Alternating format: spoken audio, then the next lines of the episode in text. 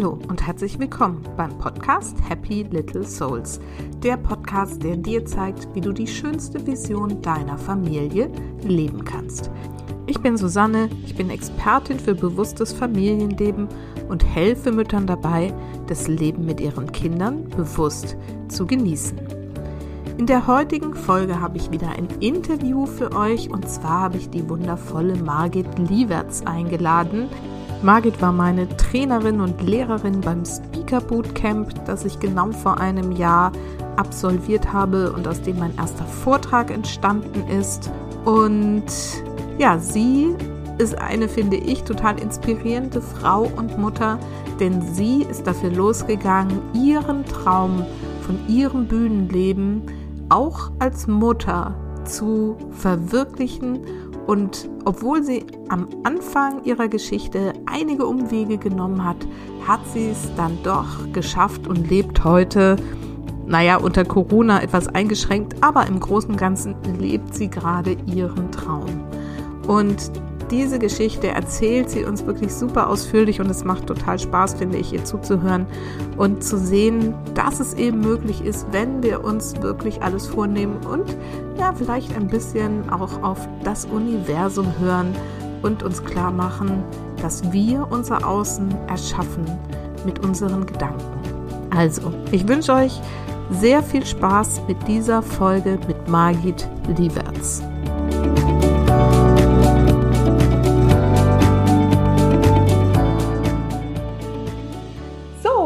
Heute gibt es wieder ein Interview für euch. Und heute habe ich die wundervolle Margit Lieverts eingeladen. Margit ist die Freisprecherin. Sie ist Expertin für Kommunikation, Präsentation und Körpersprache. Sie ist ausgebildete Schauspielerin, erfolgreiche Moderatorin, Medientrainerin, Coach, Rednerin und außerdem auch noch Buchautorin.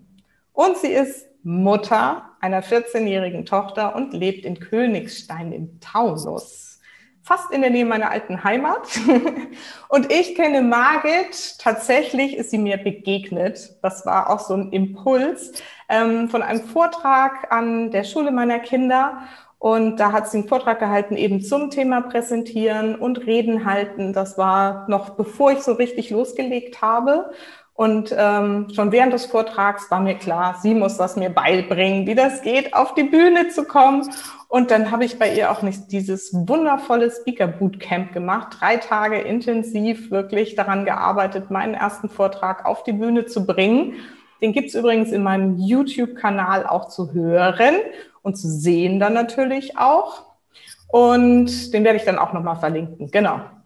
Und das war auch noch so ganz kurz vor Corona. Ist also jetzt ziemlich genau ein Jahr her. Ich glaube fast genau, Margit, es ist fast genau ein Jahr, ne? Es war 4. März oder sowas. Das kann gut sein. Ja, ja. krass. Lustig. Ja. ja. Und jetzt kam der Impuls zu sagen, jetzt muss sie mal in diesen Podcast kommen, wie sie es eigentlich geschafft hat, so unfassbar erfolgreich zu sein, so viele Dinge auf einmal zu tun und auch noch Mutter zu sein. Und darüber wollen wir heute sprechen. Margit, ich danke dir total, dass du da bist und dass du dir die Zeit nimmst, heute mit mir zu sprechen. Sehr gerne, Susanne. Es ist mir eine besondere Freude und Ehre, weil ich einfach total happy bin zu sehen, wie du auch diesen Podcast lebst und alles, was du so entwickelt hast seit dem Speaker Bootcamp. Und das ist wirklich erst ein Jahr her. Also ich finde auch krass zu sehen, was in einem Jahr so alles sich entwickeln kann. Und bin sehr dankbar, dass ich einen Teil dazu zu diesem Anstoß leisten durfte. Ja, das hast du wirklich, das hast du wirklich. genau. Also meine Eingangsfrage ist ja mal so ein bisschen, ich erzähle ja so ganz kurz, was, wer du bist, aber vielleicht erzählst du einfach noch mal ein bisschen ausführlicher über dich und deine Familie. Wer seid ihr und was machst du eigentlich so ganz genau? Ja, das ist immer so super schwer, das kurz ja. zu Kannst auch lange, deswegen alles gut. Genau. Also ich bin ja die Freisprecherin. Warum? Weil Freireden ist einfach meine Leidenschaft. Also ich komme aus dem Schauspiel, bin über Schauspiel zur Moderation gekommen und habe es auch da schon immer sehr geliebt, wenn ich zwar eine Vorbereitung hatte und auch Moderationskarten, aber wenn ich dann frei sprechen konnte und frei sagen konnte, was ich vorbereitet hatte. Und über diese Moderation bin ich dann zum Coaching gekommen, weil dann Menschen gesagt haben, hey Margit, ich habe da eine Begrüßungsansprache, ich habe da eine Rede, ich muss da was sagen, ähm, kannst du mir helfen? Und so bin ich dann über diese Einzelcoachings in den Bereich reingekommen, dass ich Menschen unterstütze, immer schon mit Videoanalyse weil das einfach das beste Tool ist, um sich selber wahrzunehmen, um sich selber mal von außen zu betrachten, zu sehen, zu hören und zu gucken, hey, ist das das, was man jetzt sehen kann, das, was ich zeigen will, sehe ich mich auch so, will ich mich so sehen. Und es ist unglaublich, wie schnell in kürzester Zeit da wirklich eine Veränderung dann auch möglich ist, weil sie aus einem selber herauskommt und nicht, weil von jemand außen sagt, hey, du musst aber das und das so machen und die Hand muss so sein und dies muss so sein, sondern du darfst selber entscheiden, hey, gefällt mir das und ich bin dann so ein bisschen die Hebamme, die so ein bisschen führt und begleitet und entwickelt und ein bisschen hilft, das hervorzuholen, was schon da ist. Das ist mhm. wirklich so eine Berufung, weil das war nie der Plan. Also wenn man mich früher gefragt hat, was willst du mal werden, war das Einzige, was ich werden wollte, Schauspielerin. Mhm. Bin ich heute ja zum Glück auch.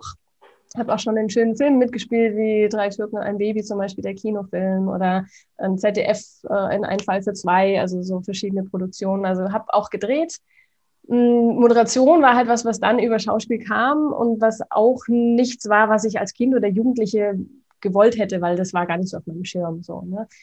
Aber bis ich Schauspielerin geworden bin, war es ein langer Weg, weil natürlich mein Elternhaus gesagt hat, oh Gott, Kind, brotlose Kunst, du willst Schauspielerin werden, Hilfe, dann lern doch jetzt lieber was Vernünftiges und äh, naja, was habe ich dann gelernt? Na, Brotberuf muss ja her. und bin ich mhm. dann also Köchin geworden. Na, da muss ich ja. schon mal nicht mehr hungern. Ne? Und das ist auch ein kreativer Beruf und den fand ich sehr spannend, aber es war mir sehr schnell klar, dass das nicht das ist, was ich auf Dauer machen will. Ne? Das, also ich bin schon ein Bühnenmensch, ich bin gerne auf Bühnen, ich bin gerne präsent. Und gleichzeitig bin ich aber auch eher zurückhaltend. Das glaubt man immer nicht so, weil man denkt immer, dass Menschen, die auf Bühnen sind, auch per se extrovertiert sind. Hm. In der Tat, wenn ich in eine Gruppe von Menschen komme, die ich nicht kenne, bin ich erstmal zurückhaltend, beobachtend und höre zu. also ich ja. bin nicht die Entertainerin, die da gleich Party macht. So, ne? Ist, aber es gibt ja manche, die da so Alleinunterhalter spielen können. Das kann ich nicht. Das, wenn, dann kann ich das, weil ich das gelernt habe und weil ich mich schneller einfühlen kann in Situationen und dann spüre, was macht mir jetzt gerade vielleicht Spaß oder was, was braucht es jetzt gerade so. Ne? Das ist auch so ein Weg. Hm. Naja, aber war jedenfalls eine wichtige Erfahrung und ich moderiere heute kulinarische Events und ich coache Hoteliers und Küchenchefs und so weiter. Also von daher findet sich da immer irgendwie auch wieder so der Weg zurück. Ja. Ähm, ich habe nach der Kochlehre dann studiert in Ravensburg, Tourismus, Betriebswirtschaft mit Fachrichtung Hotelmanagement, weil ich eben da schon wusste, also raus aus der Küche, aber wo geht mir jetzt die Reise hin? Hotellerie fand ich immer schon spannend, weil wir waren auch immer viel in Hotels und auch in Restaurants und, und dieses ganze jetzt Gastgeber sein, das fand ich schon toll. Also das hat mir schon Spaß gemacht. Und dann mhm. habe ich in Ravensburg studiert, habe dann aber im also ja, vierten Semester, im zweiten Jahr gemerkt, boah, noch mal ein Jahr und dann Diplom und wie willst du bei einem 16-Stunden-Küchenarbeitstag noch eine Diplomarbeit schreiben und so. Also ich habe dann schon deutlich gemerkt, dass auch in den Praxissemestern wieder Küche ich da echt was verändern muss. Also das ging einfach mhm. so weiter. Und da hatte ich einfach so einen großen Wendepunkt und habe dann entschieden, so jetzt raus und was anderes machen und mal gucken, wo es mich so hinführt. Da hatte ich noch nicht so den Plan, weil wie soll ich jetzt von der Köchin zur Schauspielerin kommen? das ja, war, ja. war noch nicht so ganz klar. Ja. Habe dann bei einem Konferenzanbieter angefangen zu arbeiten, der Seminare, Konferenzen, Kongresse organisiert hat. Und ich war dann da im, im Eventbereich, also in der Orga mit involviert und habe mit den Hotels Absprachen getroffen, Unterlagen bestellt, Technik, mit den Referenten Austausch gehabt und so weiter. Also so Schnittstelle zwischen allen, die da beteiligt sind und habe dann natürlich viel gelernt. Vor allem, als ich dann meine ersten eigenen Trainings gemacht habe, wusste ich, okay, ich brauche einen Raum, ich brauche Technik, ich brauche Blöcke und Stifte und vielleicht einen Flyer und irgendwo muss ich das ja vermarkten. Also mhm. witzigerweise war das wie so Puzzleteile. Ne? Ich habe aus vielen Stationen das Learning mitgenommen und wusste damals aber noch nicht, dass ich später mal brauchen werde. Und das ist echt so ganz schön, weil irgendwann habe ich aber gedacht, boah, die, die drei Jahre Kochlehre und die zwei Jahre Studium waren so irgendwie verschenkte Zeit, weil das wollte ich ja nie wirklich, wirklich machen. Und später habe ich mich dann damit versöhnt, weil ich gewusst habe, hey, das hat alles seinen Sinn gemacht. Das, das habe ja. ich mir irgendwie auch gebraucht. Naja, und dann habe ich eben in diesem Eventmanagement-Job am Wochenende und abends wieder Zeit gehabt, um zu gucken, sag mal, was sagt denn eigentlich dein Künstlerkind in dir, dein mhm. Spielkind? Wie wäre das, wenn du wieder ein bisschen mehr spielen darfst? Dann habe ich wieder Ballettunterricht genommen, Schauspielunterricht. Ich habe einen Camera-Acting-Workshop gemacht, einen Musical-Workshop von der Stage School Hamburg. Eine ganze Woche habe ich da Urlaub genommen für. Und zu gucken, ist das etwas, was ich mir beruflich doch noch vorstellen kann. Wie alt warst du da? Da war ich dann schon 27. Ja, okay. Und das war eben auch genau der Punkt, wo ich überlegt habe, also ich konnte mit diesem eine Woche Workshop die Aufnahmeprüfung machen. Mhm. Ähm, hätte man nochmal extra zahlen dürfen und da habe ich dann überlegt, mache ich das? Also zahle ich jetzt extra, damit die mir nach der Woche sagen, ja, wir nehmen dich. Ähm, und Workshop war ja auch schon kostenintensiv und ich habe zwar verdient, aber ich, ich war jetzt nicht bereit, irgendwie den Prüfungspreis zu zahlen, weil ich dann gedacht habe, wenn die jetzt sagen, sie nehmen dich, würdest du mit 27 alles stehen und liegen lassen, deinen guten Eventmanagement-Job, und damals war ich auch schon ein Jahr verheiratet mit meinem Nochmann, äh, würdest du das jetzt alles aufgeben und nach Hamburg ziehen? Also ich bin ja im Rhein-Main-Gebiet. Um da drei Jahre eine Musical-Ausbildung zu machen und mit 30 fertig zu sein und dann was zu tun. Also da haben ja andere schon 10, 15 Jahre Bühnenerfahrung. Ja. und dann habe ich mich dagegen entschieden. Aber in diesem Workshop damals war eine Kollegin, die hat dann die Ausbildung gemacht hier in Oberursel an der Academy of Stage Arts. Die hat dann die Musical-Ausbildung eben hier gemacht, nicht in Hamburg. Und ah. die habe ich dann so eine Weile beobachtet und geguckt, was macht sie denn so und äh, wie ist denn da die Ausbildung. Und dann habe ich gesehen, die bieten auch eine Teilzeitausbildung an. Also für Berufstätige oder abends am Wochenende zwischendrin und so weiter. Und ich dachte, das ist cool. Weil dann kann ich das auch lernen und habe nicht hier einen Workshop und da einen Kurs und dort ein bisschen was, sondern ich bin an einer Schule und werde in verschiedenen Aspekten eben da ausgebildet, wo ich immer hin wollte. Und dann habe ich das gemacht. Dann habe ich ähm, irgendwie Mitte Dezember 2005 den Ausbildungsvertrag unterschrieben, dachte, yay, jetzt geht's endlich los. Und zwei Monate später wusste ich, dass ich ein Kind erwarte. So. Okay, ich wollte gerade sagen. ich weiß ja, wie alt deine Tochter ist. Äh, okay. Ja, echt. Und dann habe ich so gedacht, oh, nee. ne, also hm, jetzt wolltest du doch endlich immer mal Schauspiel machen, jetzt willst du das und was passiert jetzt? Ne? Du weißt ja aber nicht, was dazu kommt. Aber ich liebe ja diesen Spruch, das Leben ist das, was passiert, äh, während wir andere Pläne machen. Mhm, mhm, und ich konnte dann nämlich diese drei Jahre Elternzeit nutzen, um meine Schauspielausbildung zu machen und abzuschließen. Und Ach. weißt du, ganz ehrlich, ich weiß nicht, ob das funktioniert hätte, neben einem Vollzeit-Event-Management-Job eine Teilzeit-Schauspielausbildung zu machen, weil das komplett konträre Berufe sind. Ja. ne? Und mit einem Baby, ich habe die auch mal mit in Maxi Cosi in die Schauspielschule genommen, zu irgendwelche Proben oder ich habe halt zu Hause dann meine Texte geübt oder einen, einen Song einstudiert und da konnte ja das Kind drumherum krabbeln. Also das war alles easy. Ne? So, und dann war die, war meine Schauspielausbildung im Juli 2009 beendet, mit Prüfung erfolgreich bestanden. Vier, nee, hast du dann, dann hast du die aber ein bisschen später dann angefangen oder ging die vier Jahre oder wie? Nee, also im Dezember hatte ich einen Ausbildungsvertrag angefangen, Dezember 2005 und dann habe ich im, im Sommer waren ja dann Ferien in der Schule, in der Schauspielschule. Im Oktober 2006 ist meine Tochter zur Welt gekommen. Das heißt, ich habe quasi ein halbes Jahr pausiert. Ja. Ne, und dann habe ich im Februar 2007 wieder angefangen. Ah, ja. Also, dass ich quasi ein halbes Jahr Pause hatte, was ja auch gut war. Also, ich meine, mit einem riesen Babybauch kannst du auch nicht mehr so rumhüpfen und äh, mhm. atmen ist schwieriger, was Singen angeht und so weiter. Und dann, als sie da war im Oktober, wollte ich natürlich auch erstmal Zeit für sie haben, ist ja ganz mhm. klar. Mhm. Und dann habe ich im Februar weitergemacht. Deswegen ne, waren das am Ende quasi drei Jahre. Ne, also, mhm. so gesehen, mhm. dreieinhalb. Naja, und dann habe ich meine Prüfung gehabt und bin vor lauter Aufregung rückwärts beim Ausparken erstmal gegen den Pfosten gefahren. da hat mich dann mein Auto jahrelang daran erinnert, so, yay, meine Schauspielausbildung erfolgreich bestanden. Und Alina ist dann in den Kindergarten gekommen im Oktober 2009 gleich Vollzeit, also gleich bis 17 Uhr und freitags bis 15 Uhr. Und ich habe dann einfach Zeit gehabt, mich zu bewerben, äh, Castings zu machen. Die ersten Jobs sind dann eingetrudelt. Auch schon im letzten Jahr Ausbildung hatte ich schon die ersten kleineren Jobs, Werbejobs und so weiter. Und habe auch am Anfang auf Messen gearbeitet, als Messehostess oder auch als Messemoderatorin kamen dann ja auch schon durch TV Wiesbaden die ersten außer, außer TV-Moderationen, ne, so Messen, Events und so weiter. Mhm. Und äh, ich glaube, das hat halt geholfen, weil ich durch mein Kind in die Selbstständigkeit gekommen bin. Also dank mhm. meinem Kind sozusagen. Ja. ne, also ja, sie hat das schon erleichtert. Ich weiß ja. nämlich zum Beispiel auch nie, ob ich den Vollzeit gut bezahlten Eventmanagement-Job einfach so gekündigt hätte nach meiner Ausbildung, um dann Schauspielerin zu werden. Aber da ich ja. Du bist dann aber nicht zurückgegangen. Also den hast du dann ich habe es versucht, ehrlich gesagt, weil mein Job mir auch Spaß gemacht hat. Also das Eventmanagement, ja. was ich gemacht habe, war schon toll und mein Chef hat mir komplette Freiheiten gelassen und gesagt, ich habe keine Ahnung, was du da machst, Hauptsache die Zahlen stimmen. Und wenn ich so freigelassen bin, dann bin ich immer am besten. Und deswegen war das eine tolle Zusammenarbeit. Ich hatte ursprünglich mal den Plan, sogar sechs Monate nach der Geburt von Alina wieder zurückzukehren.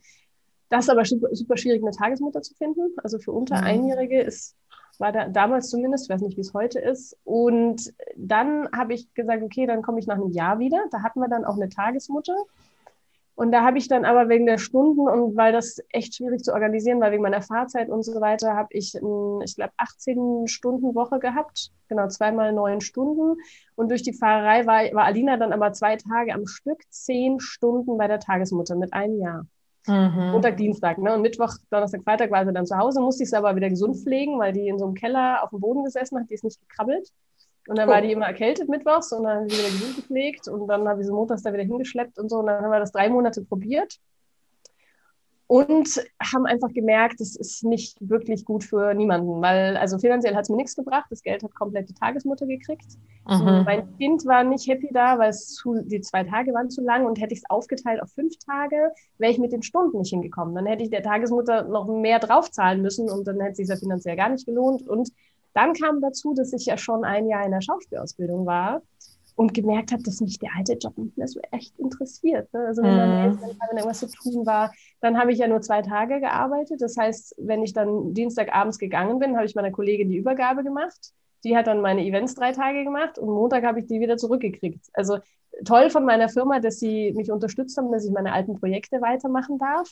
Aber es hat nicht funktioniert. Ne? Da passieren dann ja. Übergabefehler, bist halt doch nicht präsent und und dann habe ich nach drei Monaten ich zu meinem Chef gesagt, bei aller Liebe, ich würde es super gerne, weil ich war schon auch verbunden mit dem Unternehmen und die auch verbunden mit mir, aber das funktioniert nicht. Und dann habe ich gesagt, mhm. ich, also ich hatte schon drei Jahre Elternzeit beantragt, das, das hat geholfen, hat mir eine, Freundin, eine Freundin gesagt, hier, nimm gleich drei Jahre und dann kannst du sagen, ich nehme von den drei Jahren erstmal eins. Ne? Also ich musste die drei Jahre beantragen. Hätte ich das nicht gemacht, dann wäre ich komplett raus gewesen. Ja. aus der Firma. Und so habe ich halt gesagt, okay, ich nehme jetzt die anderen beiden Jahre noch am Stück hinterher, bis mein Kind drei ist und in den Kindergarten kommt. Und dann komme ich voraussichtlich zurück. Aber dann war ich ja mit meiner Schauspielausbildung schon ja. fertig. Im Juli die Prüfung gemacht und im Oktober kam das Kind in den Kindergarten und dann war mir total klar, ich kann nicht wieder zurück in diesen alten Beruf, mhm. weil ich bin so sehr jetzt auf meinem persönlichen Weg, den ich immer gehen wollte. Ich kann gar nicht zurück. Und, aber wie gesagt, ich habe ja kein Geld gekriegt. Ne? Elterngeld gab es damals noch nicht. Und äh, mhm. dann war es viel leichter, der Firma zu sagen, sorry, und ich habe damals, das muss man auch noch sagen, die drei Monate, die ich da gearbeitet habe, habe ich 600 Euro netto halbtags verdient. Mhm. 600 Euro netto halbtags im Monat. und dann habe ich mir gesagt, okay, also, ne, wenn, ich, wenn ich einen Tag auf einer Messe als Hostess arbeite, habe ich ja. 100 Euro am Tag. Arbeite ich eine Woche, habe ich das verdient, was ich den ganzen Monat in der Firma Teilzeit habe, wo ich dann aber Stress habe mit hin und her fahren und jeden Tag das Kind irgendwie, was mache ich? Und dann hatte ich auch mal einen Werbejob, da hast du mal an einem Tag so viel verdient oder auch an einem halben. Und dann, also da war das dann leichter, zu sagen, ich kündige jetzt, weil das, was ich fest angestellt bekäme, ist weniger als das, was ich in meiner äh, Frei also Selbstständigkeit verdienen kann. Mhm. Und das hat sicherlich geholfen, weil hätte ich, hätte ich aus einem Vollzeit Eventmanagement-Job gesagt, so, ich bin mit meiner Ausbildung fertig, vielen Dank für die Zusammenarbeit, ich kündige jetzt. Hm. Mhm. Und hätte mein Chef mir freigegeben, wenn ich Projekte gehabt hätte. Ne? So, also deswegen, ich kann einfach nur sagen, das war alles rund, wie es war.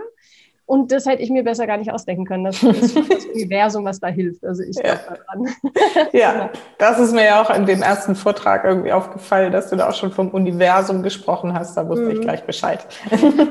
Aber lass uns trotzdem noch mal so ein bisschen deinen Blick drauf werfen. Ich finde ja. das nämlich ganz spannend. Das war jetzt eine wirklich lange, ähm, wechselhafte Geschichte, die du da durchlaufen bist, um letzten Endes doch bei deinem Traum zu landen. Mhm.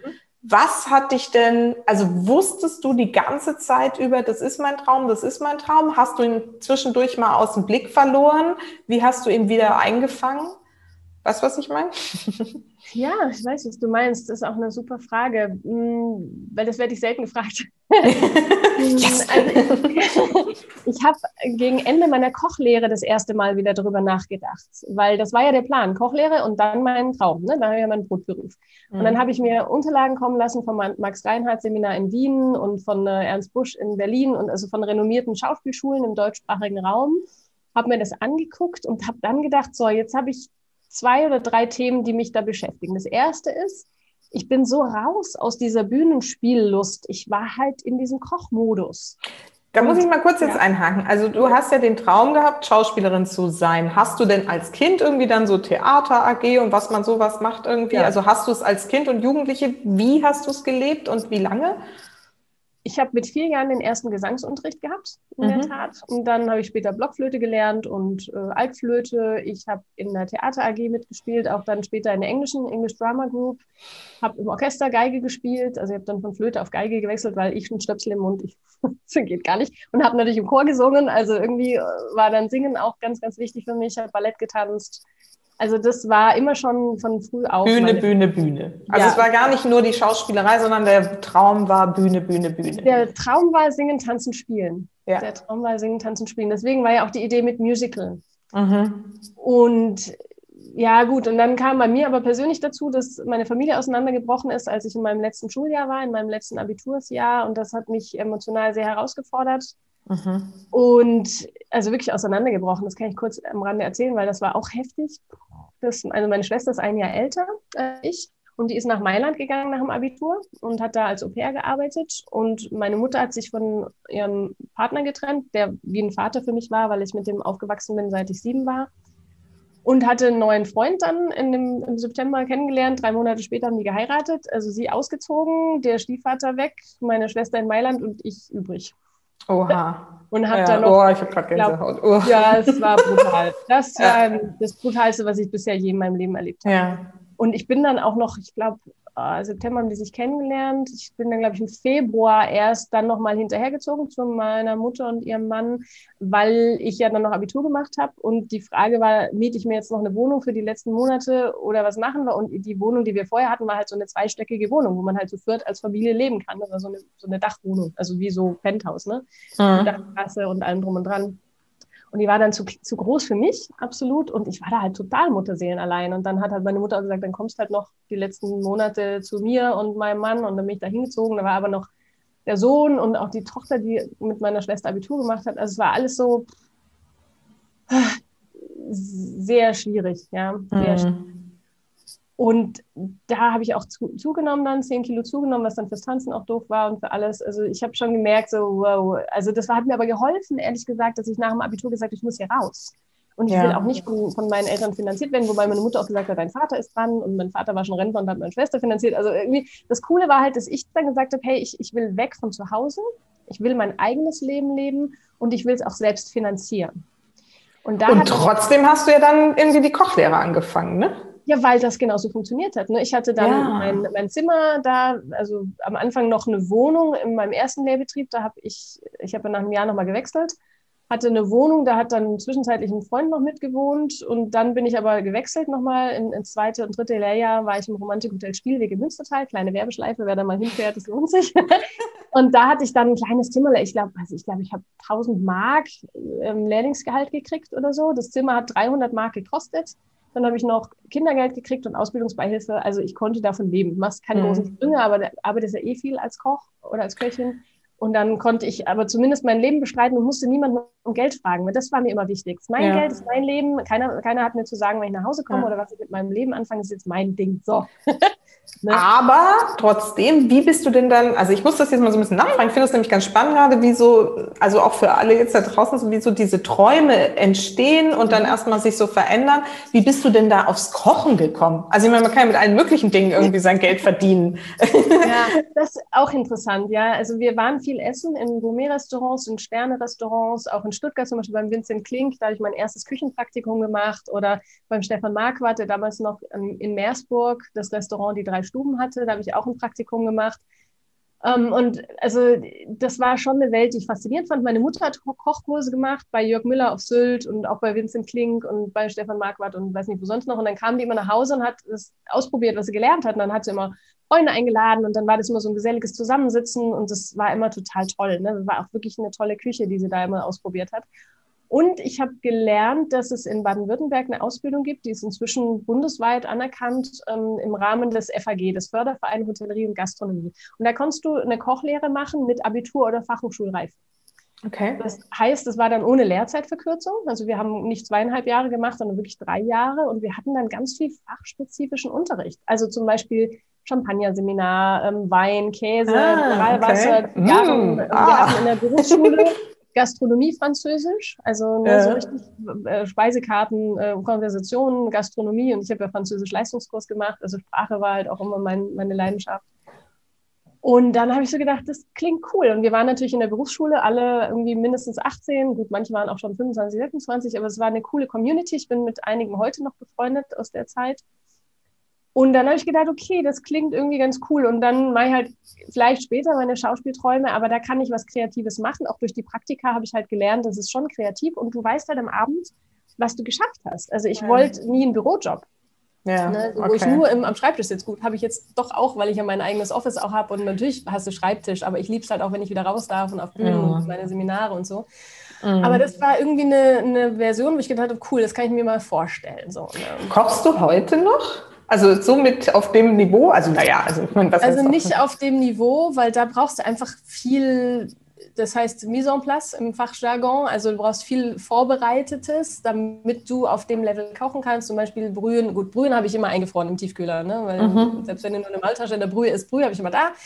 Aber du hast ja sehr viel, was du vorproduzierst, um mhm. auf dem Level zu kochen. Und, und, das ist unglaublich aufwendig. Also was ich mache, ist Weihnachten äh, koche ich gerne oder mal Ostern oder zu besonderen Anlässen.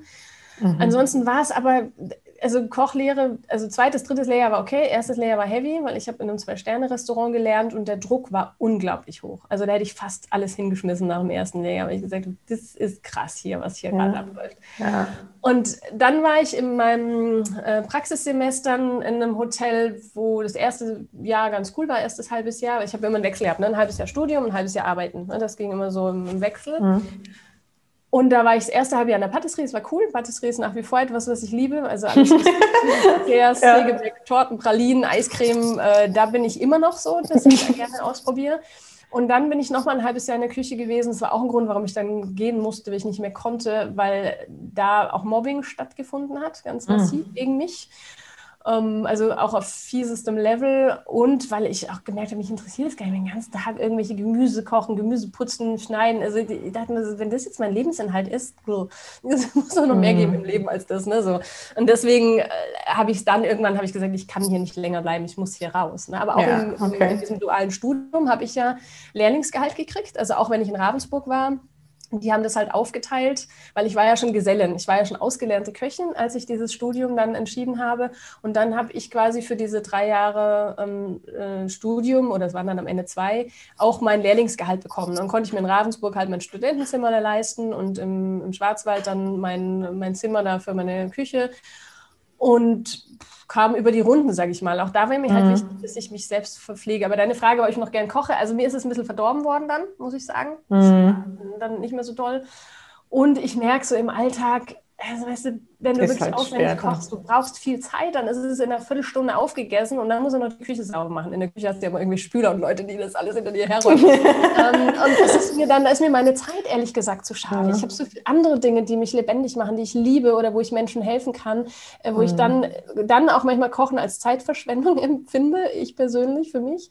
Ähm, außerdem hat mein Nochmann immer lieber ja, gekocht, krass. also kreativer. Der war da irgendwie der so, auch was ist im Kühlschrank, ich mache mal was draus, so, weißt du. Mhm. Ähm, ja, also jetzt mache ich es wieder gerne, weil ich jetzt irgendwie das, ich habe mich auch mit meiner Vergangenheit mehr ausgesöhnt sozusagen. Ne? Mhm. Ne? Und jetzt, jetzt koche ich anders und manche Sachen von früher, die ich noch kann und gerne mache und manches probiere ich auch aus und probiere neue Sachen und hm. Ja, hat sich verändert. Aber ich war halt nie die, die dann in der Freizeit auch noch gekocht hat. Wobei Profis das auch nicht machen. Fragt man Stefan Marquardt, der ist ja, ja. lieber Currywurst. Ne? Also. das habe ich auch schon so mitgekriegt. Aber gut, lass uns mal nochmal jetzt so weiterschauen. Also dann hast du danach wieder so deinen Traum nochmal irgendwie angeschaut und gesagt, okay, da ist er irgendwie. Und dann hast du da trotzdem erst nochmal die Schleife über das Eventmanagement genommen. Jetzt hast du genau. gerade schon zweimal gesagt irgendwie im Gespräch, du hast dich versöhnt. Also du hast es dir ja dann doch vielleicht zwischendurch mal vorgeworfen oder irgendwie das Gefühl gehabt, hast du vorhin auch gesagt, so du hast da jetzt irgendwie Jahre verschwendet. Wie bist du denn da so drauf gekommen und wie hast du dich versöhnt?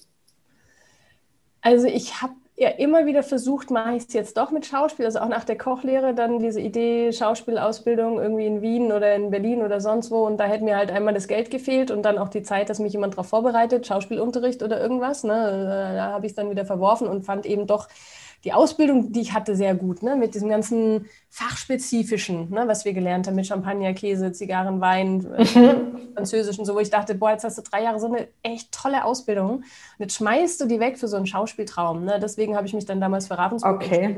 ja. um da den Weg jetzt doch mal weiterzugehen, weil ich dachte, okay, pff, manchmal hat man ja so einen Kindheitstraum und man darf den aber auch loslassen. Das war damals meine Entscheidung, weswegen ich gesagt habe, nicht nach mhm. der Kochlehre Schauspiel, auch wer hätte es finanziert? Keine Ahnung, ne? hätte ich das geschafft? eine Vollzeit-Schauspielausbildung zu machen und nebenher meine Ausbildung zu finanzieren mit Kochen, hätte ich ja gar keine Zeit gehabt für Schauspiel. Also deswegen habe ich das mhm. verworfen und dann das Studium. Studium Hattest du damals schon, ich, kriege mal so dazwischen, schon ja. so eine, also du hast ja heute irgendwie schon häufiger gesagt, so diese Verbindung zum Universum auch und so. Gab es die damals schon? Nein. Nein, keine Ahnung davon gehabt. Ne? Ich war damals so ziemlich in der Opferrolle. Ja. Also deswegen, glaube was mir geholfen hat, ist, aus dieser Opferrolle rauszugehen. Und das hat geholfen, mich mit meiner Vergangenheit zu versöhnen. Also, mhm. Also, dass ich dieses Opfersein nicht mehr vorwerfe, sondern es war Teil meiner Entwicklung. Ja, und ich bin ja. heute wirklich dankbar für alles, was ich gelernt und erfahren habe. Und ich empfinde nichts als Zeitverschwendung. Und wenn ich überlege, wie mein Leben heute ist, glaube ich auch, es war wichtig, um das heute auch zu schätzen zu wissen. Ne? Um, um zu sagen, hey, ich habe wirklich also ich habe ganz unten angefangen sozusagen. Ne? Ich habe ja auch einen Vortrag gehalten, der ist ja auch in meinem YouTube-Kanal. Ähm, also ich habe einen Beitrag geschrieben in einem Märchenbuch, meine Lebensgeschichte als Märchen. Mhm. Und meine Lebensgeschichte als Märchen heißt Aschenputtel aus der Küche ins Rampenlicht. Ja, so. Und ja. da habe ich dazu einen fünf Minuten Mini-Keynote gehalten, auch schauspielerisch inszeniert. Ähm, und das war auch ein Teil dieser, dieser Vergangenheitsbewältigung. Es, ist mhm. halt, es war halt mein Weg und die Küche war ein Teil davon. Und da war ich aber auch dieses Aschenputtel. So, ja. weißt du? ja. Aber Aschenputtel war ja auch nicht am Ende noch Opfer. Ne? So, wenn du überlegst, wann, was hat Aschenputtel gemacht, die wollte halt auf den Ball. Und dann mhm. hat sie halt alles dafür getan, was nötig war und hat halt geschuftet und geackert und alles sauber gemacht. Und dann hat sich noch ein Kleid genäht. Gut, in der Hollywood-Variante machen das dann die Vögelchen und die Fee. ähm, und dann ist sie da auf den Ball. Aber warum? Weil sie tanzen wollte. Mhm. Deren Ziel war jetzt nicht, den Prinzen zu heiraten. Das hat sich dann so ergeben, sozusagen. Ja? Aber sie hat selber entschieden, ich will raus aus der Asche, ich will tanzen, ich will ein Kleid anziehen, ich will mich amüsieren, ich will mhm. Spaß haben. Und das finde ich so toll, weil der Prinz ist nicht in die Küche gegangen und hat sie da entführt. Der ist dann später, hat er sie in der Küche gesucht. Aber, aber das finde ich ist so diese Aschenputtel-Geschichte. Sie wollte selber raus aus diesem Leben. Und das ist so dieses, es gehört halt trotzdem dazu. Es ist ein Teil meiner Zeit und ich profitiere heute von den Erfahrungen. Und auch wenn ich Coachings gebe für Hotelier, Hoteliers oder, oder Köche, Küchenchefs, weiß ich, was die für einen Alltag haben. Hm. Find mal einen Coach, der auch noch die Basis hat. Ne? Das ist ja, auch ein absolut. Also, ja. Das ist schon wichtig, aber ich habe meine Spiritualität eigentlich so 2008 angefangen zu entdecken. Da war ja mein Kind schon auf der Welt und ich habe bei meiner Schwiegermutter das Buch The Secret liegen sehen und dachte, ah, das war der Einstieg. cool. Ja, das war der Einstieg. Ja. Und habe das Buch da gesehen und da sieht witzig aus, so mit dem Stempel drauf und so das. Ja. Und jeder sollte davon wissen und keiner weiß es und nur wirben. Okay, das muss ich mal lesen. Da habe ich mir das ausgeliehen. Und das war echt so ein bisschen wie Schuppen von den Augen. Ne? Ich habe echt gesagt, boah, was, ich kann mein Leben selbst bestimmen? Echt? Ich darf eigene Entscheidungen treffen? Krass. so. Und dann habe ich erstmal mit den Parkplätzen ausprobiert, wie das wahrscheinlich die meisten machen, mit den Parkplätzen. in der Regel auch immer. Die anderen Dinge sind dann manchmal schwieriger. Ähm, aber ich war wirklich, ich war in so einer Opferhaltung. Ich komme auch ehrlich gesagt aus einem Elternhaus, also vor allem von meiner Mutter, mein Vater war ja früh weg hm, wo wir keine Chance hatten, uns zu entwickeln. Also meine Mutter, ich weiß nicht, ob es an ihrer Art liegt, an ihrem Leben, an daran, dass sie Lehrerin ist ursprünglich oder whatever, die Mehrheit entscheidet. Und die Mehrheit war immer meine Mutter. Das oh, heißt, okay. das war echt krass, weil ich am Anfang, also als ich auch mit meinem Mann zusammenkam, wenn der gesagt hat, was machen wir am Wochenende, habe ich immer gesagt, weiß nicht, schlag mal was vor. Und irgendwann hat er das durchschaut und hat dann gesagt, nee, jetzt will ich mal wissen, was du möchtest. Ich wusste ja. Ich ja. habe irgendwann aufgehört zu entwickeln eigene Wünsche, weil die entweder doof waren oder eh nicht umsetzbar oder auch, ich habe ja so einen Hang zu Kitsch, ne? ich bin ja Löwin, ich liebe Kitsch. Kitsch ist für meine Mutter aber eine Katastrophe. So, weißt du, also deswegen, ich, ich habe sehr lange nicht leben dürfen, wer ich bin. Obwohl mhm. sie in viel mich unterstützt hat. Also Schauspiel und, und Chor, Orchester, Geige und so hat sie unterstützt. Ohne die Unterstützung hätte ich das auch nicht gekonnt. Also sie hat vieles unterstützt, aber vieles auch blockiert oder anders entschieden oder so. Ne? Also Inwiefern? Also ich meine, wenn du Kitsch liebst, es ähm, öffnet mir gerade übrigens die Augen, äh, was meine Tochter da so treibt, die Löwin ist. Sehr interessant. Aber das ist auch so ein Thema, ich so, woher hat sie das? Aber gut. Aber wie hat sie das denn blockiert, deine Mutter, dieses, also also durch ihre Aussagen oder durch ihre Kommentare. Ne? Wenn wir zum Beispiel an einem ja. Juwelier vorbeigegangen sind in Stuttgart, ne? ich komme ja aus der Ecke da unten, und äh, dann haben so vorbeigebummelt und sie hat irgendwas gezeigt und ich habe dann natürlich auf die glitzernden Ohrringe und die glitzernden Ketten und Arme, also Hauptsache es funkelt. Ne? So. Wobei witzigerweise, ich trage kaum Schmuck, also außer es ist ein mhm. Abendevent, ne? zu einem schönen Kleid, einem aufwendigen Schmuck, schön. Im Alltag bin ich da reduziert, aber ich, ich liebe das halt, ja, wenn es mhm. glitzert, ich bin so. Und dann habe ich da immer drauf gezeigt und gesagt, das, das ist total kitschig, das kann man doch nicht schön finden. Also das ist doch total furchtbar hässlich. so, ne? Und als Kind denkst du, Gott, ja, dann halt nicht so, ja. Und dann ja. denkst du halt, dass das dass deine Meinung oder deine, dein, ja, dein Gefühl auch, dass das falsch mhm. ist. So. Das, das kann gar nicht sein. Ne? Oder Ja, okay. Also viel dieses, das weißt du nicht, das muss man doch wissen, bist du doof oder so. Also das ist viel so, wo du dann am liebsten irgendwann gar nichts mehr gesagt hast, weil war eh alles doof oder falsch oder keine Ahnung, andere mm. sind cleverer, toller, wie auch immer. Also ähm, ja, deswegen war das echt so, das mit der Kochlehre hat schon gepasst. Ja, so dieses ja. Aschenputtel sein, selbstbestimmt. Und ehrlich gesagt, es fällt mir gerade so ein, meine Schwester hat, als ich im ersten Layer war, hat die ja, war die in Mailand als Au pair und hat angefangen zu modeln, weil ich sie da so hingebracht habe. Ich gesagt du bist ja das prädestinierte Model und dann habe ich damals Fotos von ihr gemacht und an eine Agentur geschickt und die haben gesagt, naja, wenn du jetzt nach Mailand gehst als Au pair, dann vermitteln wir dich mal an unsere Schwesteragentur und dann hat die da angefangen zu modeln. So. Und ganz ehrlich, das erzähle ich jetzt so, im Vertrauen. Ich weiß, da gucken ein paar zu und hören ein paar zu, aber das ist etwas, was ich nicht permanent erzähle oder sehr selten, weil es sehr persönlich ist. Ich habe dann am Anfang im ersten Lehrjahr immer gedacht, meine Schwester wird jetzt in Mailand ein erfolgreiches Model und damals war so Claudia Schiffer so groß und man konnte ja wirklich auch, die, die Supermodels damals haben richtig viel Geld verdient mit Modeln. Und da war so mein Traum, dass meine Schwester in Mailand Topmodel wird und so viel verdient, dass sie mich aus der Küche rausholt. so wie so der Prinz, dann, der mich rettet. Ja, mhm. ja, statt dich da auf deine eigene Kraft genau. zu verlassen, ja. Bis ich dann aber verstanden habe, dass das nicht passieren wird und dass das nicht ihr Job ist, mich zu retten. Mein Job ist, mich selber zu retten. Und dann mhm. habe ich eben nochmal den Lehrbetrieb gewechselt, der besser war, weil wirklich voller Liebe und also die Familie Fuchs ist wirklich ganz, ganz toll und, und fahre ich heute noch gern hin und sag mal Hallo und, und äh, also da ist immer noch eine Verbindung da. Und das hat geholfen. Also ich bin so ein Herzmensch und ich brauche Herzmenschen um mich herum. Mhm. Und dann ist es auch branchenunabhängig, sage ich jetzt mal. Das merke ich aber einfach. Das ist mir wichtig. Und da habe ich aber das erste Mal gemerkt, du kannst das nur selber schaffen. Ne? Und dann, wie gesagt, mhm. mit The Secret war das so dieses, pff, sehr krass, dass ich das selber entscheiden kann. Wobei spannenderweise ich ja schon vorher die Entscheidung mit Schauspiel getroffen hatte. Ja, wollte ich gerade sagen. Es kam ja danach. Und trotzdem mhm. war es nochmal so ein Augenöffner. Ne? Ja, total. Was ist dann noch passiert? Also was hat dieses Buch noch mit dir gemacht? Weil das hattest du ja eigentlich schon jetzt erreicht. Also du warst ja dann, oder war das dann ungefähr zum Ende deiner Schauspielausbildung? Ja, ne? So ungefähr. Das war ein Jahr vor Ende der Schauspielausbildung. Ja. Ähm, ich habe dann nochmal 10 Kilo abgenommen. Das war mir wichtig, weil ich durch die Schwangerschaft doch sehr zugenommen hatte. Also ich habe zwei Kleidergrößen mehr gehabt und ähm, habe mich einfach nicht wohlgefühlt in meiner Haut, aber habe auch nicht gewusst, wie ich es jetzt hätte ändern sollen und so. Und habe dann über eine Anzeige von Metabolic Balance erfahren. Das ist so eine Ernährungsumstellung, also keine Diät, wo man Kohlenhydrate reduziert oder am Anfang fast weglässt und normalerweise macht man das über einen Heilpraktiker oder Naturheilpraktiker und nimmt auch Blut ab und guckt nochmal nach Unverträglichkeiten und dann wirst du vermessen und so weiter und dann gibt es so einen Ernährungsplan. Und ich habe das aber nur nach den Grundregeln befolgt, weil ich verstanden habe, Kohlenhydrate habe ich sowieso noch nie so, gut, so gerne gegessen. Ne? Also mhm. Brot brauche ich nicht unbedingt. Kartoffeln kommt drauf an. Reis auch nö. Nudeln mag ich gar nicht. Nudeln mag ich überhaupt gar nicht. Okay. Also, ja. Außer vielleicht in der Lasagne. Aber wenn jemand fragt, wo wir Spaghetti essen, sage ich, nee, danke. Also die, die vertrage ich mhm. einfach nicht. Ne? Und dann habe ich so überlegt, als Jugendliche, auch mit Ballett und so, habe ich auch keine Süßigkeiten gemocht und dann habe ich gedacht, wenn das alles eh was ist, was ich nicht so gern esse, dann dürfte es dann nicht so schwer sein, Kohlenhydrate wegzulassen. So, ne? mhm. Gemüse, natürlich viel äh, Obst war erlaubt, ähm, verschiedene Eiweißsorten. Damals habe ich noch Fleisch gegessen, da war es ein bisschen leichter. Jetzt bin ich Flexitarierin, also ich esse ganz mhm. selten mal und nur, wenn ich wirklich Lust drauf habe.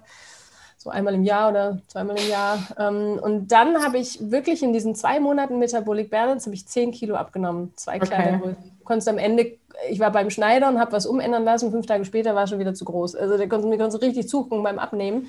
Ähm, was ich cool fand, und dann war ich auch mit meinem Kind unterwegs, die war anderthalb, ne, also bergauf, bergunter, Spielplatz hin und her. Also das hat auch geholfen mit der Bewegung und heb mal so ein anderthalb äh, Jahre altes Kind hoch auf den Wickelkommode wieder runter. Also ich war super gut fit und so. Ja. Und das hat nochmal für Schauspiel natürlich geholfen und für die ersten Modeljobs, weil ich dann schon so ein bisschen mehr der Norm entsprochen habe, ne? so mit mhm. äh, der Größe 36, 38, da, das hat geholfen und das war cool, weil das, das war mir auch bewusst, ich brauche den Weg, um leicht abzunehmen und das hat eben schnell funktioniert und das hat mir dann geholfen, auch die ersten Jobs zu kriegen. Ja. Also, das war damals echt wichtig und was war noch? Was war noch? Also es hat dir schon da so ein Gefühl davon gegeben, so das kann ich mir jetzt erschaffen und das ist jetzt so ein Schritt und hat dich da erstmal so hingeschubst genau. sozusagen. Ja, ja. Mhm. später habe ich natürlich noch andere Lehrer entdeckt und gefunden und habe auch ja viel natürlich gelesen, Videos geschaut, äh, Vorträge gehört. Ich habe 2011 angefangen Vorträge zu moderieren, also auf Speaker-Events Menschen anzumoderieren. Und da war natürlich auch mal eine Fülle an Learning, ne, was man da mhm. alles lernt über Gesundheit, Mindset, Erfolg, Karriere, Geld, whatever. Mhm. Also das, das, Learning ist ja, es geht immer weiter. Ne? Ich lerne auch heute immer noch ganz, ganz viel. Ähm, Aber es ja. war, ja, es war auch eine Mischung. Also ich habe auch Therapien gemacht, ich habe auch Coaches gehabt. Ähm, es war alles so eine Mischung auf dem Weg zu mir, sage ich jetzt mal. Ne? Auf dem Weg zu, wer bin ich, wer will ich sein. So, ja. Und jetzt wollen wir ja eigentlich auch darüber sprechen, wie das jetzt so ging mit deiner Tochter zusammen. Also die war jetzt da und du hast trotzdem jetzt diesen Traum schon greifbar nahe gehabt, hast damit angefangen mit deiner Schauspielausbildung und bist jetzt dafür gegangen und dann kam noch ein Job und noch ein Job und noch eine Art und so weiter. Also ich stelle mir auch vor, dass das viele Jobs sind, wo du viel unterwegs warst. Ähm, wie hast du das mit dem Muttersein zusammengebracht? Auch jetzt so mental und mhm. irgendwie so vom, vom Gefühl her? Anfang habe ich dann meistens meinen Mann angerufen, wenn ich eine Jobanfrage hatte und habe ihn gefragt, ob er Urlaub nehmen könnte an den Tag oder irgendwie, keine Ahnung, Homeoffice war damals noch nicht so üblich. Ähm, mhm. das war vor allem in dem Jahr, bevor sie in den Kindergarten kam, ne? weil dann da war, war sie ja noch Vollzeit zu Hause. Das hat dann am Anfang funktioniert und über ein Mütternetzwerk habe ich auch eine Mutter oder Mütter gehabt, wo ich gesagt habe, hier, ich habe heute ein Meeting, kannst du mein Kind mal einen Tag nehmen und nächstes Mal nehme ich halt dein Kind mal. Also so schon so dieser Austausch wie können wir Mütter uns auch gegenseitig unterstützen. Ne? Oder mhm. meine ähm, heute beste Freundin, die Annette, die hat einen Sohn, der ist einen Monat älter. Und die hatte halt keine Jobs, die war Vollzeit-Mami und die hat dann auch gesagt, ja, lass halt Alina mal hier. Das ist für Mütter mit einem Kind auch leichter, ne? weil die Kinder ja. spielen dann besser miteinander. Also, ne? also und dann habe ich mal ihren Sohn genommen. Also das, das war immer schon ein ganz gutes Netzwerken. Und als Alina dann im Kindergarten war, gab es ja in der Regel nur die Zeit zu überbrücken zwischen 17 und 19 Uhr. Mhm. Und da haben dann auch weiterhin Freunde geholfen, sie immer vom Kindergarten abgeholt oder auch unsere Nachbarn, die über uns gewohnt haben, so ein ähm, Ehepaar, was keine Kinder hat, keine Enkel hat, aber jetzt auch schon so eher im Großelternalter war. Und die haben dann auch mal einen ganzen Tag mit ihr verbracht oder sie eben abgeholt, war noch ein Eis essen. Ähm, wir hatten zwischendrin auch mal eine Studentin, so als Backup. Wenn alle nicht können, dann kann man die Studentin anrufen, die so ein bisschen Babysitting macht. Also es war immer eine Mischung aus Netzwerken, ne? weil die Großeltern, also Alinas Großeltern, einmal in den Norden, einmal in den Süden, jeweils zweieinhalb Stunden entfernt mhm. wohnen, einmal in Esslingen und einmal eben in Geldern. Und das war zu weit, um da mal eben schnell Hilfe zu holen. Aber das Netzwerk hat geholfen. Und was mir halt geholfen hat, also wir haben Alina schon das erste Mal einen Tag bei den Groß mit den Großeltern gelassen, als sie sechs Monate alt war. Ja. Da waren wir in den Ferien mit denen in Südfrankreich. Und ich hatte halt schon relativ früh keine Milch mehr, vielleicht auch durch meine Schauspielausbildung, weiß ich nicht. Aber da hatten wir dann halt mit Milchpulver gefüttert. Und das hatte den Vorteil, dass ich sie natürlich auch früh abgeben konnte. Und dann war sie tageweise mal mit den Großeltern unterwegs. Mit einem Dreivierteljahr war sie das erste Mal ein ganzes Wochenende bei den Großeltern. Habe ich sie freitags hingebracht und sonntags wieder abgeholt. Beim Hinbringen und Losfahren habe ich geheult. Ja, ich, weiß. Kind. Und die waren natürlich happy mit Großeltern. Mit anderthalb war es das erste Mal eine ganze Woche in Holland am Meer mit den Großeltern. Mhm. Ich glaube sehr, dass es geholfen hat, dass wir sie früh stückchenweise weggegeben haben. Das hat uns Eltern und mir auch als Mutter geholfen, loszulassen. Manche, mhm. ich kenne Eltern, die erst nach zwei, drei Jahren oder erst, wenn es in den Kindergarten kommt, getrennt sind. Also die wirklich mhm. sieben Tage die Woche, 365 Tage im Jahr mit den Kindern zusammen sind. Und ja. das hätte ich nicht gekonnt und nicht gewollt. Also ich bin schon, ich bin, ich liebe mein Kind und ich bin happy, wenn ich Zeit mit ihr habe. Ich war aber immer schon so, dass ich auch froh war, wenn ich mal wieder Zeit für mich hatte. Und ich bin mhm. überzeugt davon, dass das für beide gut war. Also für mich, auch mit der Schauspielausbildung, ich hätte nicht drei Jahre Vollzeitmami sein können. Also ich brauchte ja. auch meine Zeit wieder und ich bin, bin, happy, dass ich das konnte und ich bin happy, dass meinem Kind das auch gut damit ging. Ne? Dass sie halt mhm. halt auch früh daran gewöhnt war, auch von anderen betreut zu werden und Vertrauen zu haben und gut versorgt zu sein. Und das hat sicherlich geholfen, dass es so schrittchenweise war. Ne? Und dann, wie gesagt, dann war sie im Kindergarten, dann war es noch einfacher weil dann die, die Überbrückungszeiten kürzer waren. In der Grundschule war die Schule gegenüber. Einmal über den Zebrastreifen war sie zu Hause. Dann haben wir das mal geübt, wie sie von der Schule über den Zebrastreifen nach Hause geht. Und das schon tricky ist, weil das ist eine relativ schnelle Straße, trotz allem. Mhm. So ein Kreisel. Und ich weiß noch, da war sie Preschool, glaube ich sogar. Sie, die war auf einer bilingualen äh, Grundschule. Und da war sie, glaube ich, sechs oder so, oder knapp sechs, weiß nicht mehr. Ähm, dann am ersten Tag hat sie gleich gesagt, Mama, darf ich heute allein nach Hause kommen? Ne? Weil wir gesagt haben, jetzt kann sie auch mal alleine laufen. So, erster Tag gleich. Ich so, pff, ja, haben wir mit der Lehrerin gesprochen. Sie so, ja, kein Thema. Dann sage ich, okay, dann kann sie heute allein nach Hause laufen. Weg kannte sie ja. Das war wirklich nur einmal an der Schule, Weg hoch, über den Zebrastreifen zurück, fertig. Also du weißt du, was meine Tochter an ihrem ersten Schultag gemacht hat? Nee. Die Schule, die war irgendwie im nächsten Ort. Also mhm. sie ist morgens mit dem Bus irgendwie hingefahren mhm. und da haben wir sie noch in Begleitung einer anderen, die wir kannten, die da auch mit diesem selben Bus fuhren und irgendwie zweite, dritte Klasse war, haben wir gesagt, nehmen Sie mal irgendwie mit und liefer Sie da mal ab und ich weiß es mhm. gar nicht mehr. Also, und dann sagte sie aber, und dann fahre ich auch mit dem Bus allein nach Hause. Und ich so, what? Wir haben das ja gar nicht geübt. Wie willst ja. du das denn machen? Ich saß hier, ich stand an dieser Bushaltestelle. Ich war, glaube ich, nie wieder so aufgeregt wie, also, ja. als ich gewartet habe, ob dieses Kind dann aus diesem Bus an der richtigen ja. Bushaltestelle aussteigt. Oh, Aber Mann. so eine Tochter hatte ich. Hat, hat, hat geklappt, offensichtlich. Sie ist angekommen. Oh, gar kein Problem. Die war mit der Busfahrerin dann total dicke. Das glaube ich. Super. Das war oh Mann, nee, und ich also, in meinem Berufsfenster. Weißt, wovon du sprichst. Und wir haben es auch so gemacht wie ihr. Wir haben die auch ganz früh schon mit wenigen Monaten irgendwie mal, also mit einem halben Jahr habe ich es erst mal zu einer Tagesmutter gegeben, weil ich gesagt mhm. habe, ich brauche mal wenigstens einen Vormittag die Woche frei. Ja, und auch Oma-Opa-Tag gab es immer, mhm. wo wir dann irgendwie mal wieder Zeit für uns hatten genau. und so. Also mhm ja, da sind das wir auch so wie. Wichtig. Das ist super ja. wichtig für alle Beteiligten. Nee, und ich stand dann oben an dem Fenster, das war mein Bürofenster damals mit Blick auf diesen Kreisel. Und mir war halt wichtig, dass er mich nie sieht, wie ich da stehe. So, weil ich wollte, dass ich denke, ich habe kein Vertrauen oder so. Und dann habe ich gesehen, wie sie da langläuft, Zebrastreifen, Hand rausgeguckt, nur so wie so Erst ja. Erstklässler das super. machen.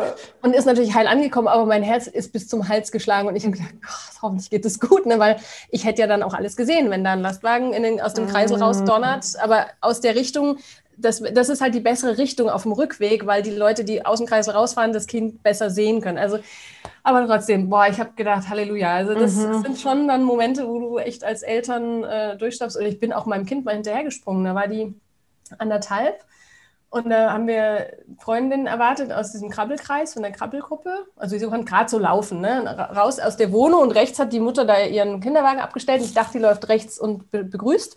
Und dann ist sie links abgebogen, dann geht die Treppe runter. Und ich wusste, sie kann die noch nicht laufen. Oh, schade. Ich bin wirklich, ich habe so Bruchteil von Sekunden, denkst du, das Kind wird wahrscheinlich jetzt sterben, weil so schnell bist du nicht. Und wahrscheinlich bricht sie sich das Genick und das war's. Das ist der erste Gedanke, das sind ja Millisekunden. Und der zweite ist, wenn ich schnell genug bin und mich so unter sie werfe, könnte ich vielleicht den Rest noch auffangen. Ich bin wirklich Kopf über diese Treppe runtergesprungen und habe mich so im Flug irgendwie versucht zu drehen. Sie ganz entspannt, sie ist zwar gefallen, aber so schräg mit dem Kopf gegen die Wand und dann ist sie so die Stufen runtergerollt, so seitlich, ne? mit anderthalb ist ja noch gepolstert. Sie hatte gar nichts außer einer Beule am Kopf, die war abends weg. Und ich konnte nicht mehr laufen. Mir hat mein Knie wehgetan, meine Hüfte wehgetan. Ich bin dann mit dem heulenden Kind auf dem Arm die restlichen Stufen runtergehüpft und mit dem Fahrstuhl wieder eine Etage höher gefahren. Äh, und ich habe, glaube drei Wochen haben mir mein, mein Knie, meine Hüfte wehgetan. Ich bin wirklich kopfüber dem Kind hinterher gesprungen. Das macht man dann einfach so. Du denkst ja. nichts mehr. Das ne? Aber, die Reflexe, ja. Ah, Halleluja.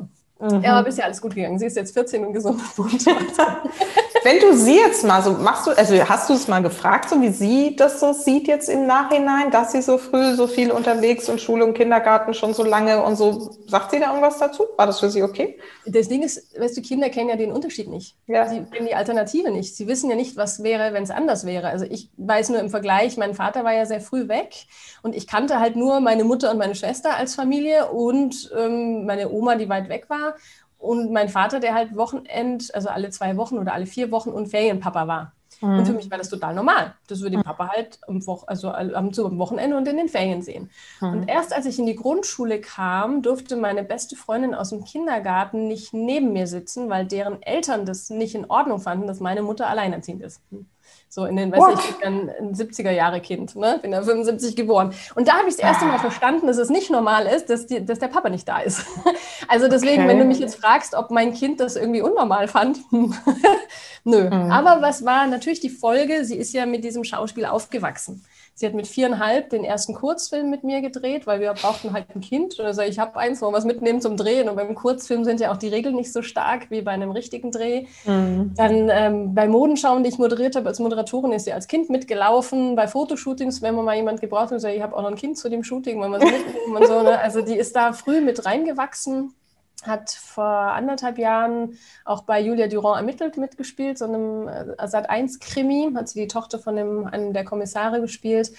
Also sie ist halt super früh in diese Schauspielwelt mit eingetaucht und das macht ihr halt auch Spaß. Ne? Deswegen. Ich wollte gerade sagen, ist es ihr Traum auch? Ja, ja, ja, ja, ja, total. Ja. Also die liebt das. Ne? Ich bin keine Mutter, die, die das, die, sag ich mal, die sagt, jetzt muss mein Kind meinen Traum leben, sozusagen. Ich habe ja meinen Traum gehabt. Ich hatte einen roten ja. Teppich in Kinopremiere und äh, Fernsehauftritte und äh, Drehs und so weiter. Also das, ich habe meinen Traum ja so weit gelebt. Ne? Also, aber sie liebt es und jetzt hat sie in Wiesbaden Schauspielunterricht und ist in Agenturen und Gut, mit 14 ist schwierig, du kriegst immer wieder das Feedback, sie sieht halt aus wie 16 und sie ist halt auch sehr weit und sehr erfahren. Mhm.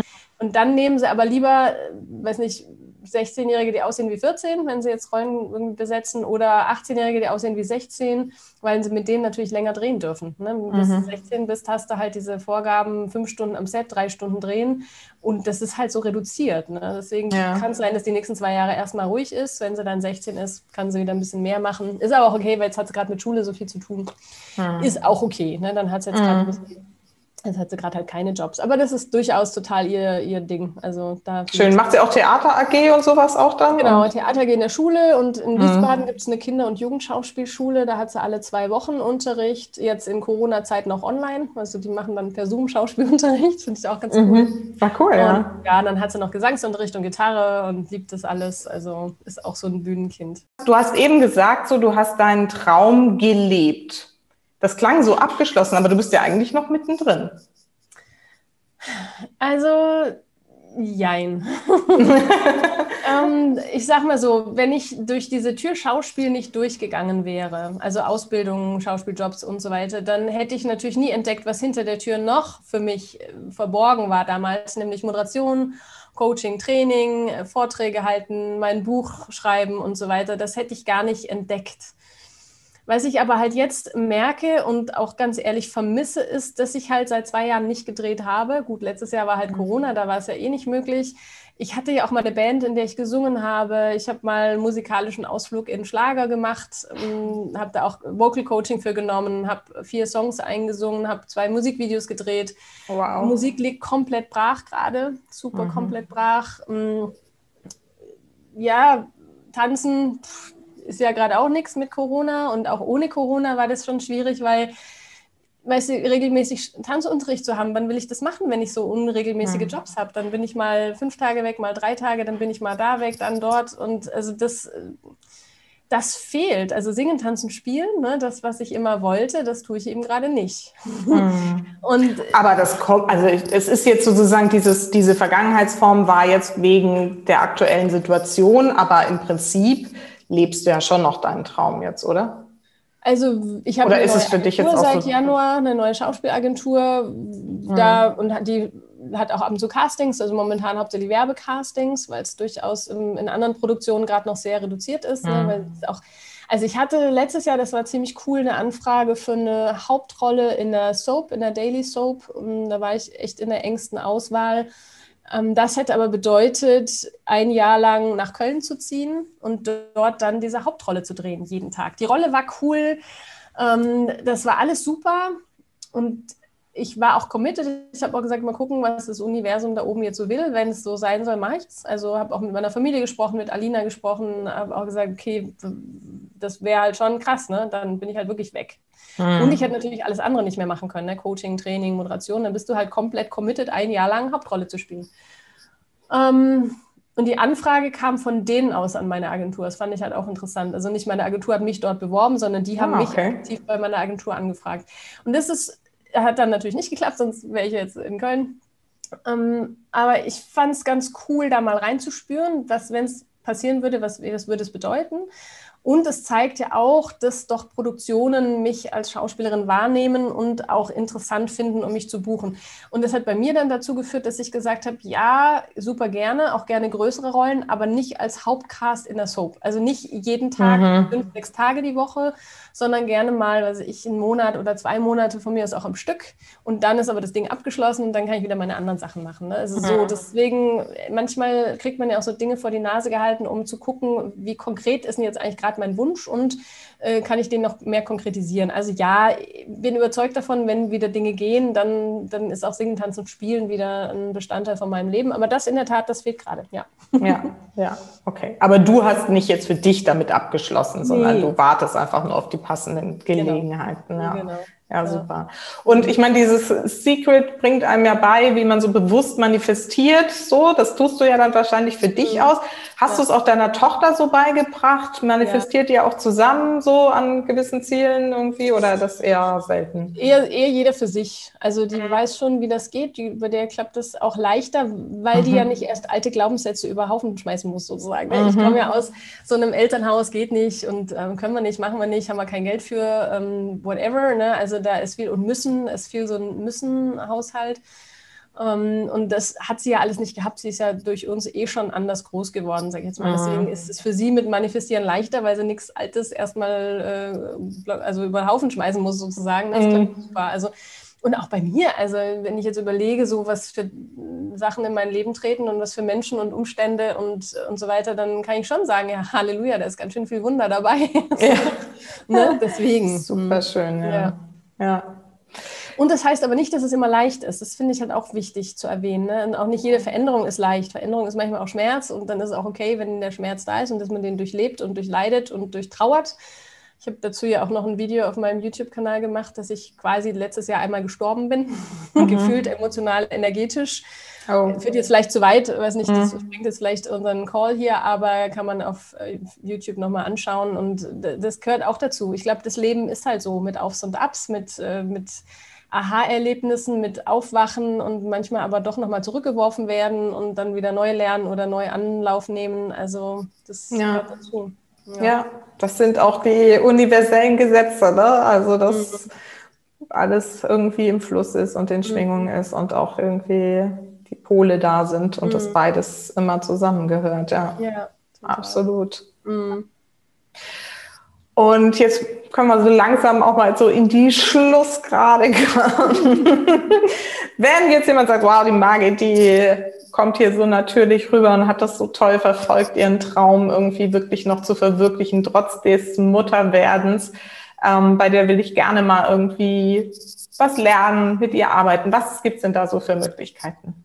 Oh, ganz vielfältige. Ja. genau. Ähm, also zum einen bin ich ganz happy, dass jetzt die Neuauflage von meinem ersten Buch demnächst erscheint. Da habe ich jetzt heute die Druckfreigabe gegeben. Das Cover ist fertig. Ich wow. habe nochmal ein Kapitel ganz ergänzt, nämlich das Bereich mhm. Videokonferenzen. Ich kann auch so ein gedrucktes Cover schon mal zeigen. Das habe ich jetzt auf mein aktuelles gelegt, kann man das sehen. Mhm. So, genau. Das ist das noch aktuelle Buch. ja, das Aber es hat ein Fresh mhm. abgekriegt und, und ist ganz, äh, ganz aktuell. Ähm, dann natürlich, klar, ich bin in Social Media unterwegs, kann man mich schon mal ein bisschen äh, verfolgen oder connecten. Ähm, auch auf YouTube habe ich Impulse, Videos, Learnings. Und dann natürlich gerne, so wie du das gemacht hast, liebe Susanne, das Speaker Bootcamp. Das ist demnächst übrigens auch wieder, 26. bis 28. März. Ich bin ganz mutig, dass es stattfindet. Okay. In einer kleinen Gruppe vielleicht. Also letztes Jahr im September waren wir zu zweit, ne, weil mhm. da auch Corona-konform mit Abständen und allem auch arbeiten. Also bei mir finden Gruppen ab zwei Teilnehmenden statt.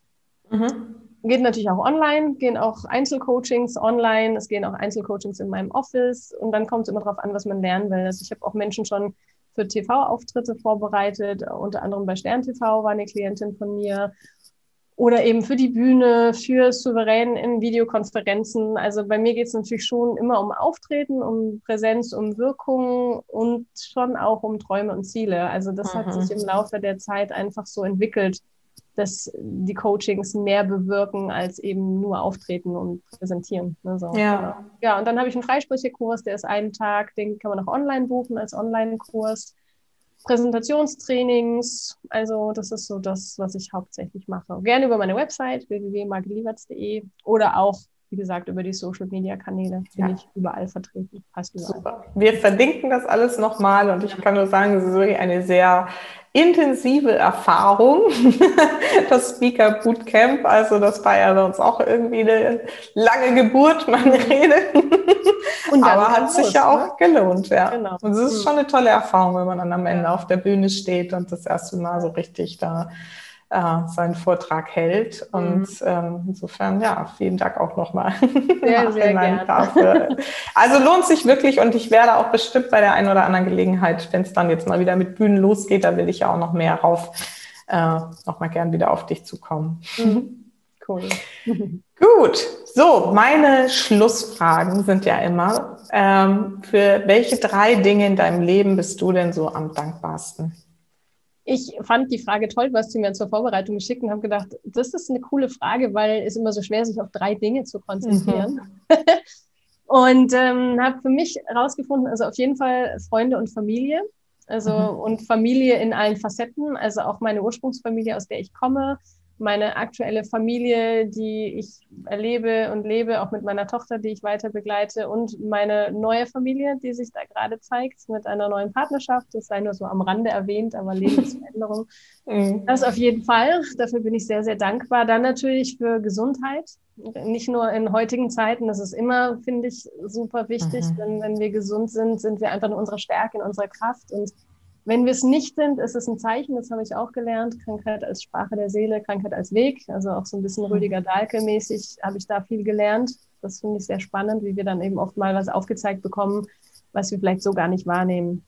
Und drittens natürlich, dass ich meine Träume leben darf. Also, dass ich mir das auch selber erlaube und erlaubt habe und das auch entscheiden konnte. Und dann sei dazu gesagt, das ist natürlich immer ein Teamwork. Also ohne die Unterstützung von meiner Familie, meinen Freunden und auch von meinem Noch-Mann hätte ich diese Träume alle nicht umsetzen können. Wäre ich nie Schauspielerin geworden, wäre ich keine Moderatorin heute, wenn nicht Menschen mich gefragt hätten, willst du das nicht machen oder auch Coaching und so weiter. Also das ist immer auch ein Teamwork. Wir können auf der Welt nichts alleine schaffen. Wir sind immer. Ja. Und das ist so wichtig, dass wir das verstehen als Mütter. Mhm. Nochmal ja. so nebenbei erwähnt übrigens. Das fand ja. ich super auch, wie du das vorhin erklärt hast oder erzählt hast, so wie viel Netzwerk du am Anfang da in Anspruch genommen hast. Ne? Dass ja. das irgendwie total hilfreich ist, ja. Genau. Und für alle Seiten, weil weißt du, wenn du jemanden um Hilfe bittest, kann der nächstes Mal auch fragen, Mensch, jetzt brauche ich mal deine Hilfe. Also dieses Füreinander, Miteinander da sein. Ja. Das ist essentiell, gerade finde ich als Mutter und da eben auch, was du vorhin schon mal angesprochen hast, eben kein schlechtes Gewissen haben, sondern es mit Dankbarkeit und Liebe anzunehmen mhm. und das nächste Mal auch wieder zu geben. Es ist ja immer ein Geben und ja. Nehmen, es ist ja, ja immer ein Miteinander. Und das ist super wichtig und zum Wohle aller es ist zum Wohle aller, auch zum Wohle des Kindes, was vielleicht als Einzelkind, ich habe immer gedacht, mein Kind ist ein Einzelkind, was geil, wenn die den ganzen Tag mit einem Kind spielen kann, weißt du, wenn ich mhm. mal arbeite oder so. Also ich habe auch Kindergarten, habe ich nie empfunden, bis, oh, die muss bis 17 Uhr im Kindergarten sein, am Anfang schon. Aber äh, irgendwann kam ich dann mal um drei, weil ich schon früher fertig war und dann guckt sie mich an und sagt, ja. was machst du schon hier? Ich stehe gerade, und du denkst dir, okay, komme ich halt in zwei Stunden nochmal? Ja, Okay. Ja, das ist genau wie meine Tochter. Ich glaube, die beiden müssen sich auch mal kennenlernen. Geil. Das ist auch mal so, hä?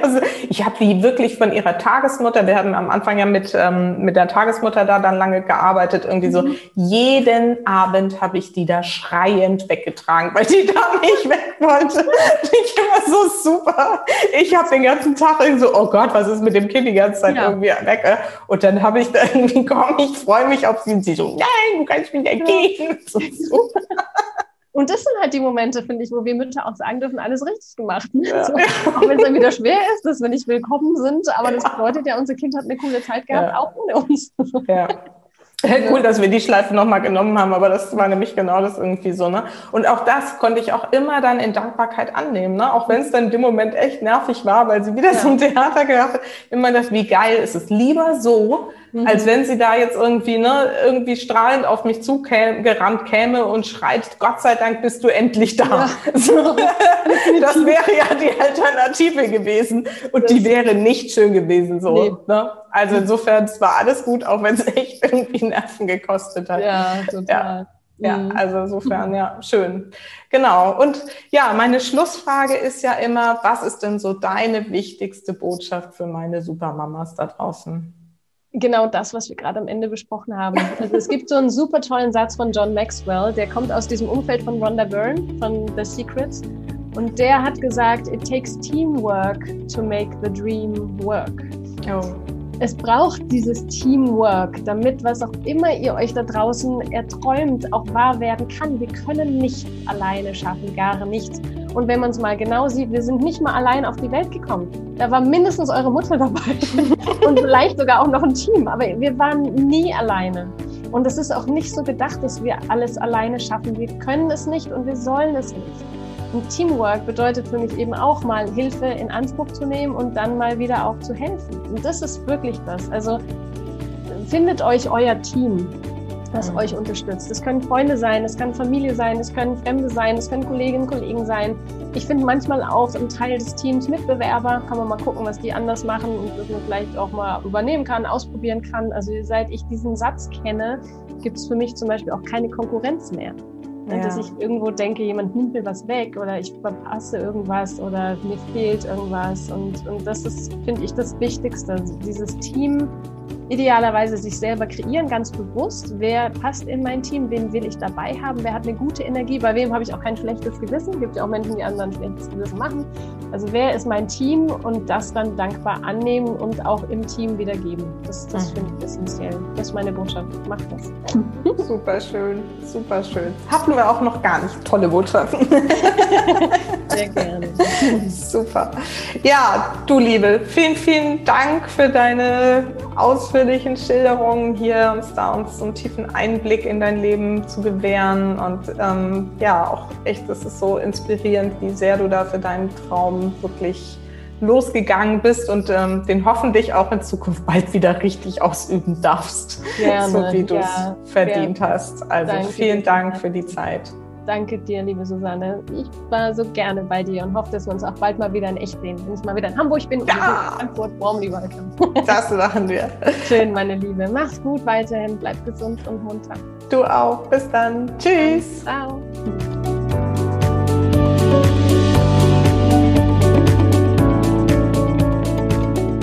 Wow, tolle Geschichte, oder? Die Margit uns da erzählt hat. Ich finde es großartig, dass sie es wirklich geschafft hat, ihren Traum aus ihrer Kindheit noch zu verwirklichen. Wie geht es dir? Weißt du noch, welchen Traum du eigentlich leben wolltest als Kind? Was wolltest du wirklich sein? Und was bist du geworden? Und bist du damit wirklich glücklich? Hm, wenn du dir jetzt auch gerade diese Fragen stellst und sagst, hey, eigentlich hatte ich da immer einen Traum, aber ich habe es hm, vor lauter Kindern nicht mehr geschafft, dafür irgendwie loszugehen. Oder du sagst, eigentlich weiß ich gar nicht mehr, wovon ich träume. Ich bin so eingebunden und ich funktioniere sowieso nur noch, dass ich gar nicht weiß, darf ich überhaupt noch träumen? Dann solltest du vielleicht mal das Gespräch mit mir suchen, die auch dabei ist, ihren Traum zu leben und aufzubauen und einfach viele Strategien inzwischen entwickelt hat, wie das geht und wie ich auch anderen dabei helfen kann. Und insofern, ja, wenn du da Lust dafür hast, doch nochmal, gerade nach dieser ganzen Krise und gerade jetzt, wo so ein bisschen Licht am Ende des Tunnels ist, zu sagen, hey, das Leben ist so kurz und es verändert sich so schnell.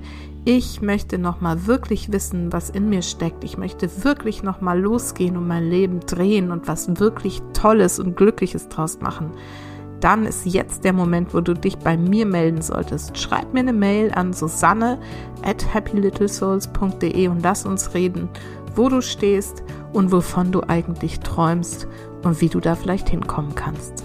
Ich freue mich auf dich und vergiss nicht, Familie und dein Leben ist das, was du daraus machst. Alles Liebe, bis ganz bald. Deine Susanne.